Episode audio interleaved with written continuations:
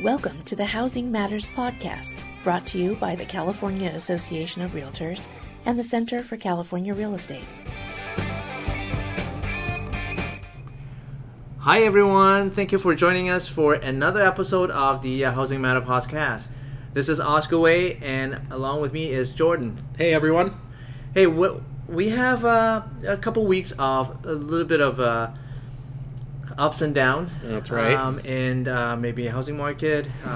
But I think in general we have some good news in the October sales release, right? Yeah, that's right. It was our best month this year since January. In fact, yeah, sales went up 8% in October compared to the same point last year, which is a very fast pace of growth, faster than we've seen most of the year. And actually the level of sales, we're running about 442,000 units on an annualized basis, which is the highest level we've seen, I think, going back to 2014, so more than 3 years.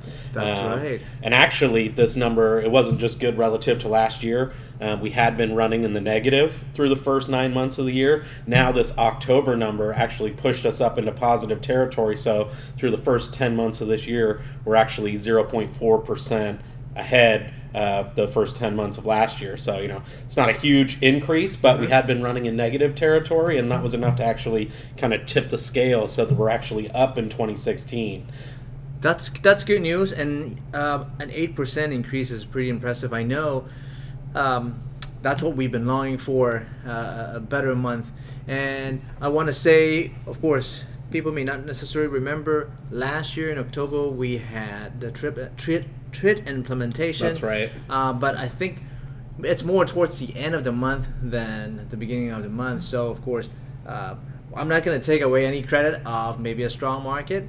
I just wish that we would have known this before our forecast revisions. Yeah, exactly. Well, I tried to the pessimist in me really wanted to kind of find the negatives in this report, and it was just really tough to do. We saw, solid growth in Southern California and in the Central Valley as well. Prices continue to rise. Prices, yes. And so, I think the demand for housing is still there. We just got a report this morning saying that California added another 31,000 jobs That's great in October. News. And so, I think this is all just part and parcel of an economy that continues to slowly get better, and that's kind of trickling through with pent-up demand for housing. And finally, translated into this uptick in sales last month. That's good, and I think possibly in the upcoming month, I'm not predicting anything, but in the upcoming month in November, it could be another positive month, partly because of what I mentioned about earlier about TRID. That's right. TRID the market took a hit, when TRID implementation was implemented last year. Now, talking about uncertainty and a hard to predict forecast. Oh no. Nobody would have predicted what happened earlier last week, right? Yeah, I guess we got to kind of tip our hat to the literal and figurative elephant in the room, the election. That's exactly right. And I think it was a surprise to many people.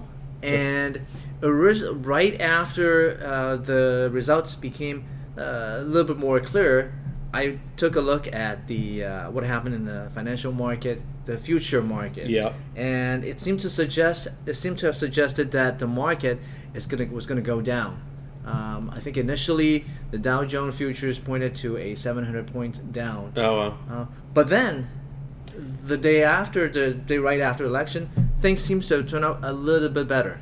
Yeah, and the market's slowly been bouncing back. I always kind of hesitate to put too much stock into what happens with stocks, obviously, because I think they tend to be a little bit more hyper-reactive than your average, consumer or citizen out there, and everybody's always trying to get ahead of the curve. But I think one thing is absolutely clear, which is that there's a lot of uncertainty out there. Right. That's why I want to point it out. Why do we have such an ups and downs in the market?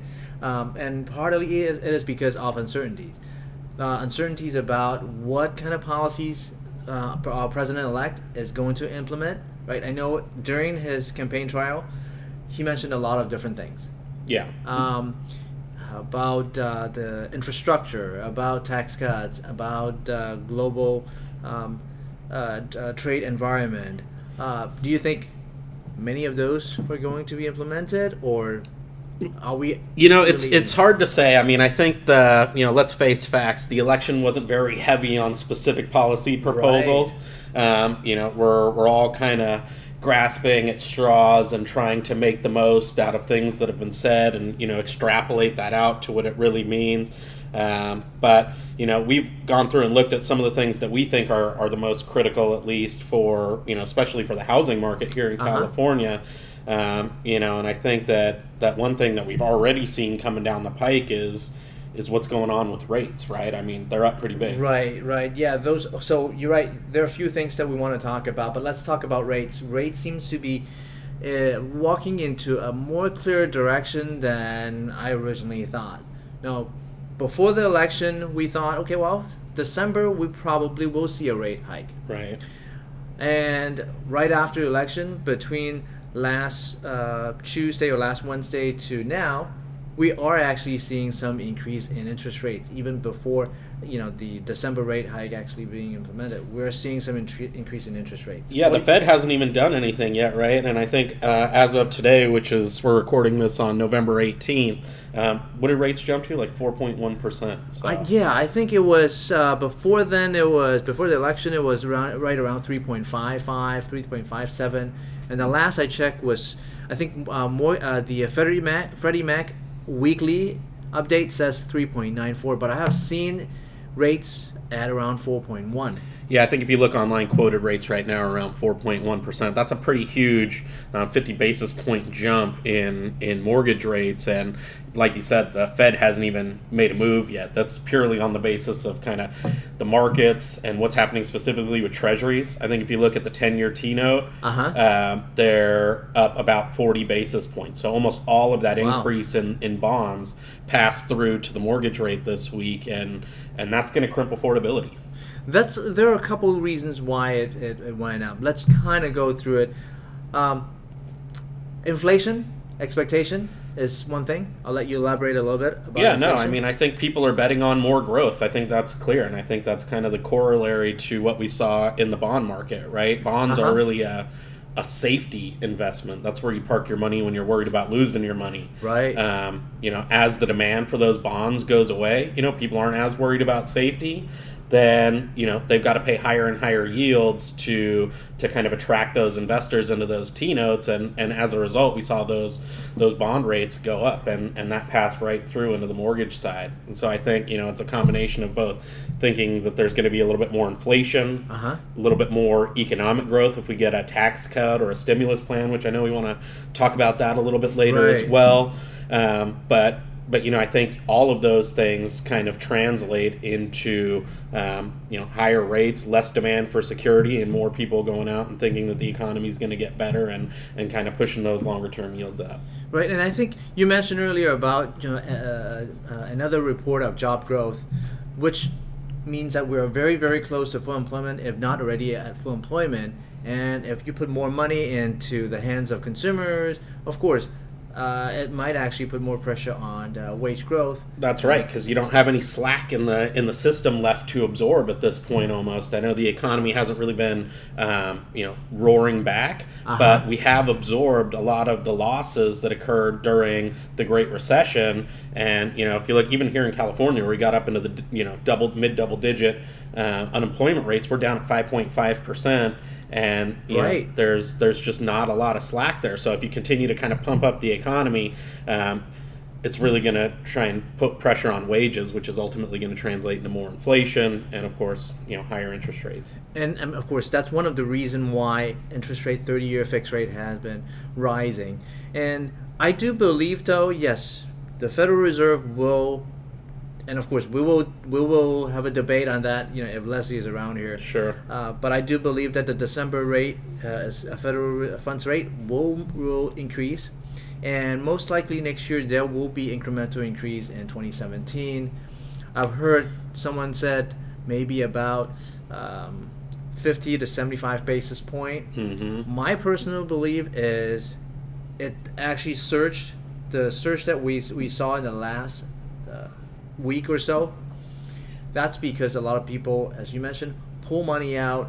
from the bond market, put the money in stocks because of real estate, even real estate, because of their belief that, you know, the economy will continue to grow, and a lot of economists believe that is going to be the case too. There will be additional growth because of the fiscal stimulus, and knowing that everyone who is in a financial market wants to be the first person to invest in, to take the first person advantage, right? So a lot of money, I personally believe, has already been pulled up from the bond market and put it in the stock market already.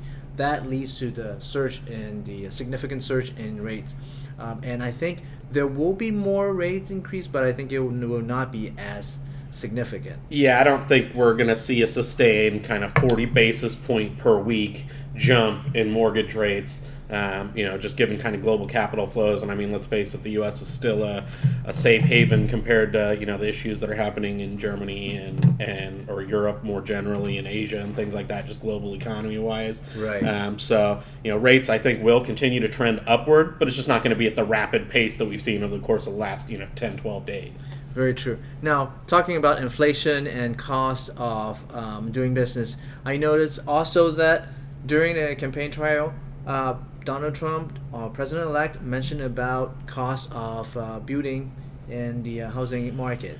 Yeah, no, and I mean, you know, this is something that us in California here desperately need in terms of, you know, new construction. If you've listened to this podcast at all over the course of the last 15 episodes, you know that that's our mantra, right? Just supply. True. Inventory is an issue, not just in terms of folks not wanting to sell their house, but also just failing to build enough to kind of accommodate our almost 40 million person population that we have here in California. Uh-huh.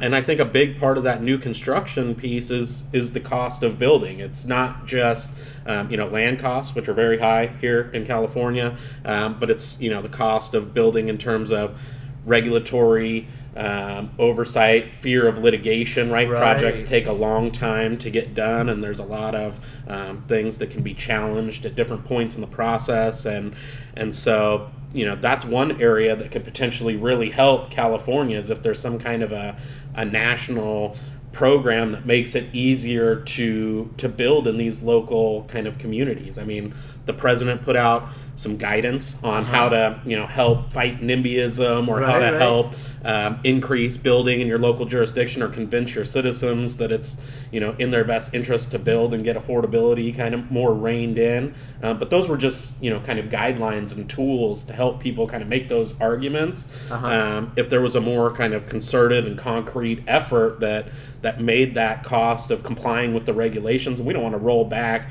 you know, the environmental controls or things like that. I know we talk about CEQA a lot. It's not about, you know, not wanting to protect the environment, but providing a little bit more certainty that reduces that cost of building and hopefully lets us get more housing stock online. And I think if some kind of a federal program could help on that front, that it would provide some much needed housing supply, and that might ultimately be a positive for us here in California as a result of the president-elect. I mean, I think that's one nice thing about having a real estate guy in the Oval Office is that, you know, some of these issues about the cost of building and complying with regulations, you know, he understands those, I think, a little bit more directly. It's not a theoretical argument that he's making. It's something that he's faced in his business and in his career. True. I think you're absolutely right. Having someone who knows or who has always been on the developer side. That's right. Who knows that about regulations, about supply, hopefully. And of course, we don't have anything in concrete, but at least we know that that's the direction. Seems like that's the direction that he's going towards, and supply is definitely what we need in the near future. Yeah, it's just hard to know what the specific policies would look like there. I don't know. I don't have a good sense of what the exact options he has to kind of get local municipalities to build more. Okay, well, that's good. That's good to know. Now, we want to talk. We can talk about cost of building or supply side or developers for a long time, but let's shift our focus a bit on the consumers, on the borrowers. Yeah. And mortgage rates we talk about, but there are other things that affect mortgage rate, affect mortgage lending. One thing that was briefly talked about, but not a lot of details, is about Dodd-Frank, our financial regulations. Of course, Dodd-Frank was put in place because of what happened in 2009, 2010 We had a financial crisis. We had a housing crisis, and Dodd-Frank was put in place so that we know that we don't have to lose a lending standard. Right. But Donald Trump, our president-elect, mentioned that there's so many regulations right now. It's very confusing. Maybe we should simplify it. Right. Yeah. No, I mean, Dodd-Frank was largely a reaction, I think, to the housing downturn, right. Without necessarily thinking about the implications going forward for, tight mortgage standards. And I mean, here we are, 6 years or so after the end of the recession, and it's still very difficult to qualify for a mortgage. And I think, Dodd-Frank is a piece of that. So what do you think? Is that something that, or I guess maybe before we even get into like what the implications are, I mean, what do you think is going to happen with Dodd-Frank? Yeah, I mean, it's a very complicated act, and that's why I asked you. It's very complicated, and there are two things that you can consider, the two ways you can approach this. The Dodd-Frank Act. Now, on one hand, we know that for Dodd-Frank, in order to change Dodd-Frank, you need support from the Republican Party. Right. And we know the Republican Party control both houses now. Yep. But here's the thing. There are a lot of, even though the Dodd-Frank is in place, as I said, it takes a long time to actually implement the Dodd-Frank. Right. But no, people may not necessarily know or realize that actually there has been a bill that has been submitted. Reform bill, right? A reform bill by one of the Republican Hans Sarling. Yep. And who's actually being considered for Treasury? Definitely, and it is labeled as a pro-growth and a pro-consumer alternative to Dodd-Frank. Gotcha. Now, I want to say this, our Vice President-elect Mike Pence is actually very close to the Republican Sarling. Yeah. And there's a possibility that if we were to reform the Dodd-Frank bill or Dodd-Frank Act, it is possible that we might be going into that direction. Gotcha. So instead of totally repealing it, maybe we just kind of go with Hans Sarling's plan to fix it and make maybe some of the compliance costs and things a little bit less onerous to hopefully loosen those mortgage spigots. And it will actually expedite the process of getting the new bill in or reform bill in. So it may not be as complicated as we originally thought. Gotcha.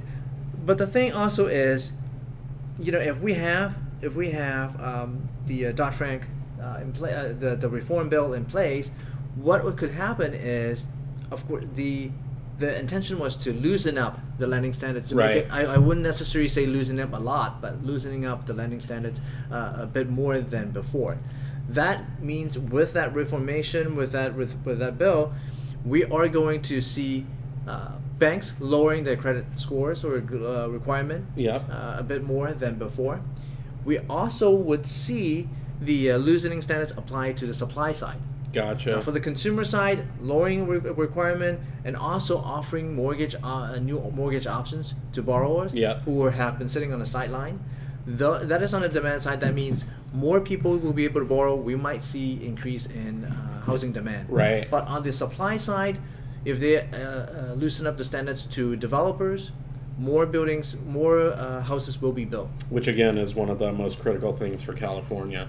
Right, definitely. But of course, we have to be very, very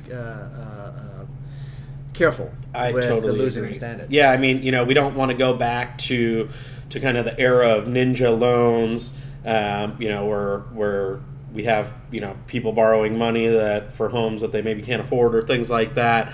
But at the same time, we've kind of swung to the opposite end of the extreme where credit is just so tight now. And so my hope is that, some of these reforms, don't take us all the way back to the kind of 2005 lending standards, in the heyday, but find some kind of a happy medium where, we're still making sure that people have all their documentation and they qualify for these loans and that they can afford these payments. But at the same time, kind of getting a little bit more credit out there. I mean, home ownership has taken a beating, and you still need over a 720 credit score to get a mortgage, and it's keeping a lot of folks out who can't come in and take advantage of these great, once in a lifetime mortgage rates that are out there. And so that's an area that I think, could potentially help the housing market, is if we get that credit spigot flowing. And that's something at least that he's indicated that he's kind of looking towards in one form or another. Right. And even with an introduction of this bill that is already in place, of course, it could take some time, before it happens. Yeah. But one thing that our president-elect may be able to do is, remember, the Consumer Financial Protection Bureau is part of the Dodd-Frank. Yeah. What he could actually do very shortly is to replace the current director with a person who values maybe more so on the anti-regulation rather than the consumer protection. No, the consumer protection is the reason why the consumer CFPB is in place. But if you were to replace it with another person with more focus on anti-regulation, that actually might make things a little bit more loosened up. Yeah. So, well, I guess, like most of this stuff, it's kind of a wait and see game at this point, and we'll be kind of having to revisit this periodically to see what really comes down the pike in terms of concrete proposals. For sure. I know we talk about the mortgage finance part of it. We talk about the housing market quite a bit on rates, interest rates and things like that. Let's kind of talk about very shortly about the economy as a whole, because the economy obviously takes is a big part of the housing, could make a big difference on the housing market. Yeah, absolutely. And I think this kind of underscores what we were talking about earlier, where people are kind of betting on growth. And I think the two predominant reasons that people are betting on better growth is because of the stimulus package that's been floated around, mainly on infrastructure. And the second one is tax cuts. But I think the infrastructure one is a big one. And I think this is one that has a decent likelihood of actually coming to fruition, right? I think, if you go back over the course of the last, 4-8 years, this, infrastructure spending is something that Democrats talked about a lot and really seem to want to pursue. And it's something that Donald Trump says that he wants. In fact, he said, I think current plan is for a $1 trillion infrastructure spending bill over the course of the next 10 years. So that's about a $100 billion shot in the arm for the U.S. economy, every year for the next 10 years. And that's going to create jobs and put money into people's pockets for those workers who are going to ultimately go out and pay their rent and take their families out to eat and buy cars. True. And so that's kind of where that growth, that betting on growth, I think, comes from in large part, is that, $1 trillion is a big chunk of money for a, $15, $16 trillion economy. For sure. And then the tax cut part of it, they're simplifying. They want to simplify the tax and, basically put more money into consumers. Yeah, simplify it and also reduce the rates, right? Yeah. Right, the deduction, right. So more money will go into the consumer side, hopefully. And the consumer will be spending more. I know there will be, the distribution might be a little slightly different. It may not necessarily be equally distributed, that we know. But rest assured, with consumers having more money, there will be demand. And that's why I think many economists were pretty sure that the economic growth rate for the upcoming year will be higher. But there's also a flip side. One of his policy implementation, or that he discussed, maybe not implementation yet, but that he discussed, was the trade. Right. International trade. That's right. Seemed to be suggesting that something needs to be done in order to get America back to great again as far as the competitive advantage in the international trade. That's right.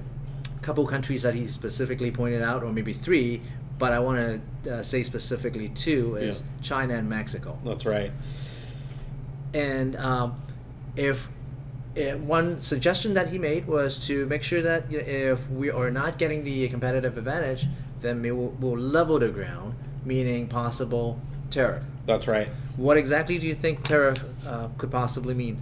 Well, it's difficult to know to what extent the kind of the policy is going to match up to the rhetoric. It's still kind of unclear what the specific options are, whether he goes in and kind of levies tariffs or actually goes in and tries to renegotiate the trade agreements that we have in place, like NAFTA, and do we ditch TPP or do we try and renegotiate some of the components of it? Those, I think, are open questions, but I think that, you know, the scary part to me is not necessarily what we do on the trade front in terms of levying tariffs. I mean, I did some research just quickly before we came in, and there was a couple of economists from Barclays and Citi, you know, the big kind of investment bank type places, and they said, you know, if we jacked up tariffs on Mexico and China to 7% and 15% respectively, that could be a 1% hit to our own GDP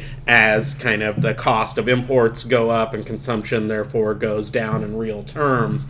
So that gives you a sense. And when we're running at something like 2% growth, right, you're talking about really kind of potentially taking out the U.S. economy at the knees. And so, you know, that's an open question, and we just don't know to what extent I think that's actually going to happen, or whether we just renegotiate and try and get American workers a better deal, or do we just kind of start building those, you know, tariff walls up so those goods and services can't get across. And that 7 to 15% that you mentioned could be on a conservative side. It could be as high as, I mean, I've seen 30, things 40, saying 40, right?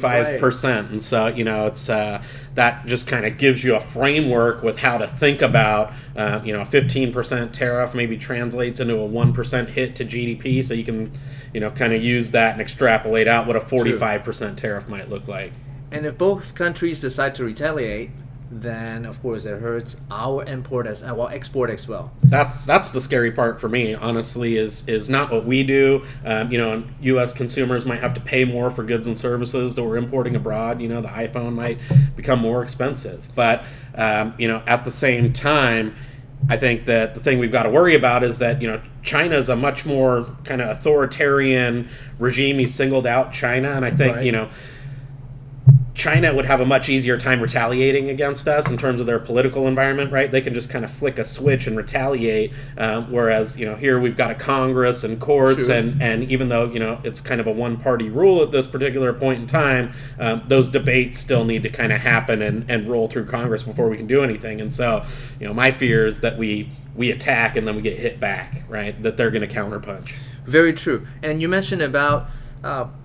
let's say if we were to take, you know, some of the manufacturing back, you know, to U.S., even with that, because our cost of doing certain things, for example, building an iPhone or manufacturing iPhone, I heard this morning from a news clip that Apple may be considering bringing some jobs back, the manufacturing part of Apple back or iPhone back, but there's a possibility if they were to do so, iPhones would have increased by twofold. Oh, wow. Instead of what, $500, it would be $1,000. Yeah, so no more free iPhone for that 2-year contract, which, you know, people are gonna pay for that.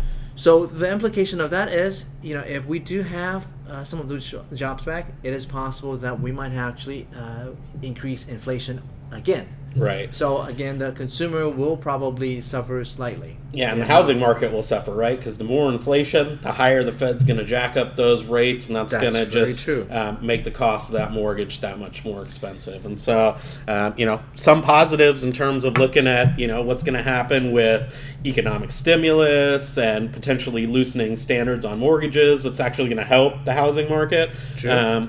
You know, and even on the kind of tax cut side and infrastructure spending, but then on the flip side, you know, we've got higher rates and potential for kind of more global economic, you know, turmoil, I guess, for lack of a better term, that could ultimately hurt us. So, you know, which one's going to win? It's not necessarily clear to me at this point. Very, very true. And if you have to give a sense of whether consumers or buyers have to jump into the market now, what you mentioned earlier about rates, course, the only thing that we kind of a little bit more certain about is rates. The rates movement pretty much suggests that, you know, if for home buyers, you probably should try to go into the market and take a look and take advantage of the low rates right now. Yeah, I think 3.4% is largely going to be in the rearview mirror from here on out. Yeah, that's very, very true. And at the same time, of course, with people coming into the market, that usually means when you have demand, especially for California, when you have demand and we don't have enough supply,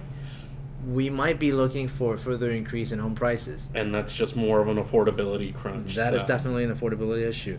Well, I think the one thing that's not uncertain is that we will be continuing to talk about this in the weeks, months, and years to come. So you bet. There are a lot of things that we are not sure.